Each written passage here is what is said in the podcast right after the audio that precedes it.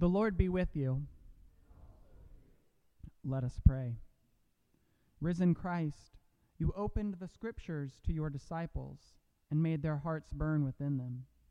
Open our eyes, our ears, and our hearts, so we might recognize you once again in these words of Scripture. Amen. The lesson today is from John chapter 15, verses 9 through 17. As God has loved me, so I have loved you. Abide in my love. If you keep my commandments, you will abide in my love, just as I have kept God's commandments and abide in God's love. I have said these things to you so that my joy may be in you, and that your joy may be complete. This is my commandment that you love one another as I have loved you.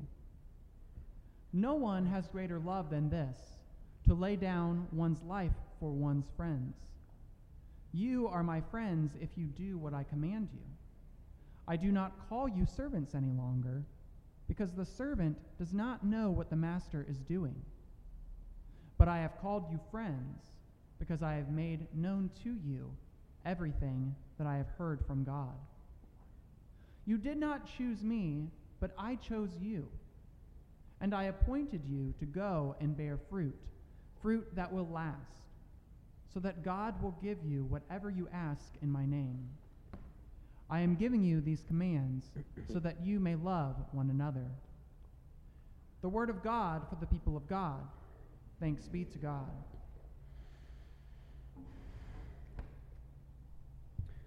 We all know that the Bible is weird right? It is. The Bible is, is weird. And I don't say that dismissively, I'd be unemployed. Yet it's full of, of weirdness, of oddities. For instance, commandments. What's the weirdest commandment? Let me give you some examples. Don't make graven images. Remember the Sabbath. Avoid house envy. I'd like to propose that it's, it's the one that Jesus just spoke in today's lesson. This is my commandment, he tells the disciples shortly before he's arrested and crucified that you love one another as I have loved you. That's the weirdest commandment, in my opinion. I know, I know. It's the most important commandment, John. How can you say that? You're right, it is, yet it's still weird. I mean, think about it. Can you be ordered to love?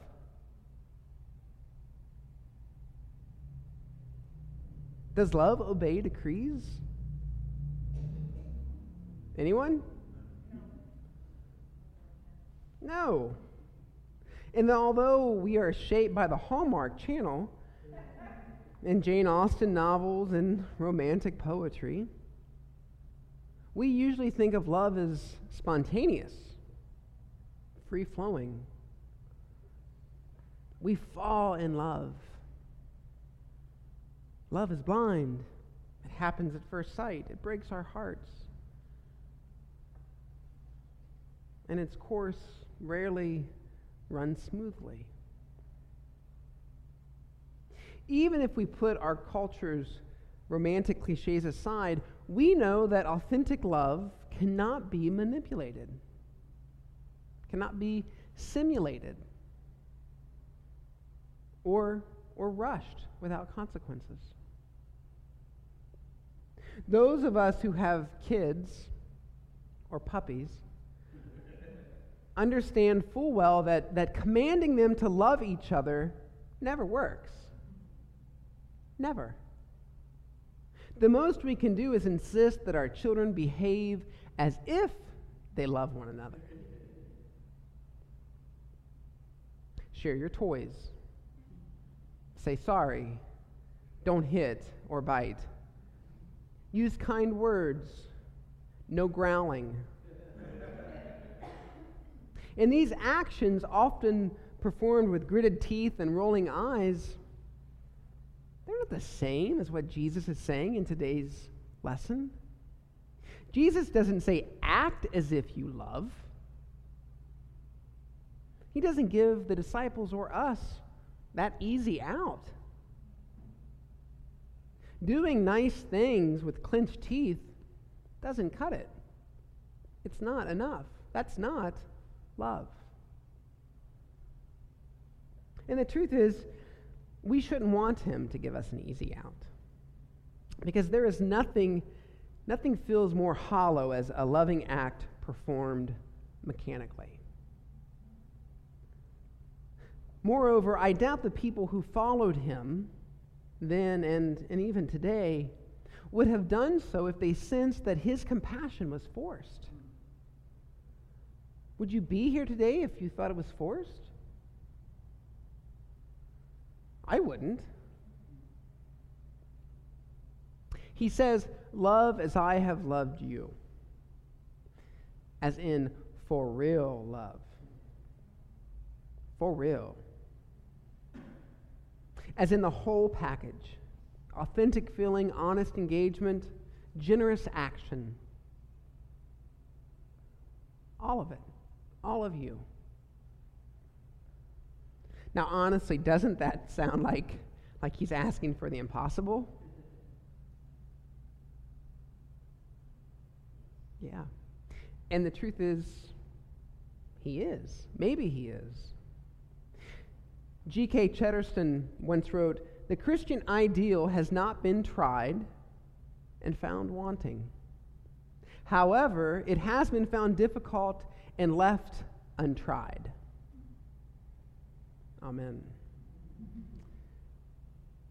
Imagine what would happen to us, to the church, to the world, if we took this commandment of Jesus seriously. What could Christendom and creation look like if we obeyed this impossible commandment to love? And I ask these questions cautiously because I don't know how to answer them for you or for myself. I mean, I know fairly well how to do things. I know how to make lunches for the homeless. I know how to build a church. I, I know how to lead people to action. Sometimes I think I know how to write a sermon.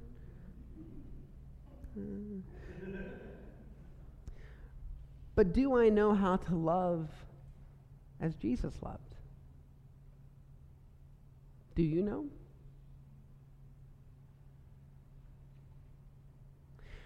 Recently, I was with a family uh, whose mother had a heart attack, and the mother's son was difficult. Difficult with capital D. And not difficult due to concern or fear regarding his mother's well being, but difficult due to indifference and selfishness. I struggled for hours to love him, to accept his problematic behavior, to remain silent. This was the real struggle, to remain silent because he repeatedly commented on how his day had been ruined by his mother's heart attack. And although I didn't walk away from him, I wanted to. I wanted to walk away and never look back. And although I didn't walk away, I did not love him. There was no love from me to him. I did not feel a depth of compassion or empathy for him. And on the other side of that, that encounter, that pastoral encounter, as I thought about my internal response to him, I acknowledged that I did not want to love him. I did not. Truthfully, I struggled to feel anything for him but judgment in judgment born because he was not responding the way I wanted him to respond. And so, because he was not meeting my expectations, I withheld my love from him.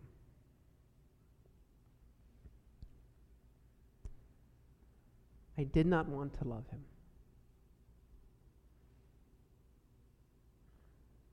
I wonder do you want to love as Jesus loved? Is that why you're here? Do you want to feel a depth of compassion that grips you in your bones? To experience a hunger for justice so fierce and so urgent that you will rearrange your life?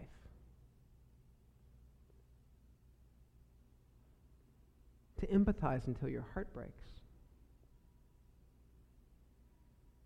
Do you want to love as he loved? Most of the time, I imagine you don't. I don't. We want to be safe. We want to keep it, keep it simple. We want to keep our circles small and, and manageable. We want to choose the people we love based on our personal affinities and preferences, the people who act and respond like us. We certainly we certainly don't want to be held accountable to that all-inclusive commandment. I mean, charitable actions are easy. But cultivating one's heart, preparing and pruning it to love other people, even the difficult people, becoming vulnerable in authentic ways to the world's pain, those things are hard. Hard and, and costly. They will cost you a lot. So, what can we do? What do you want to do, if anything? If it's to love as He loved, then where to begin? He offers the answer in today's lesson. It's a very simple answer, it's straightforward. Most of the Bible is pretty simple. Weird, but simple. And the answer is abide in my love. That is that's the answer. Abide in my love. Following on the heels of last week's lesson, Jesus extends the metaphor of the vine and the branches. And he calls us once again to abide, to rest, to cling, to make ourselves at home. Not simply in him, but in his love. And in this metaphor, Jesus' love is not our example. Thanks be to God. Because who could ever live up to that? Not one of us. But his love is our source. It's where our love originates and deepens. It's where it replenishes itself. In other words, if we don't abide, we can't love. Jesus' commandment to us is not, is not that we wear ourselves out trying to conjure love, which is so easily depleted. That is not the commandment. Rather, it's that we abide in the holy place where human love becomes possible. As is so often the case in our lives as Christians, his commandment leads us straight to paradox. Thank you, Jesus. We are called to action via rest, called to become love as we abide in love. The commandment, or better yet, the invitation, is to drink our fill of the source of Christ. Spill over, bless the world, and then return to the source for a refill. This is our movement, our rhythm, our dance, over and over again. This is where we begin and end and begin again. Love one another as I have loved you. Abide in my love. Love one another as I have loved you. Abide in my love. If you say it over and over and over again, it begins to feel like a mantra. And like any mantra, it takes time to take root, to grow, to become. You were born by love, for love, with love. Love is your destination. Every day you choose to love. Every day you choose to accept the love that gave you life. And every day you choose whether or not you will offer that love to other people. Love one another as I have loved you. Abide in my love. Say it over and over again to yourself until it becomes your truth. Thanks be to God. Amen.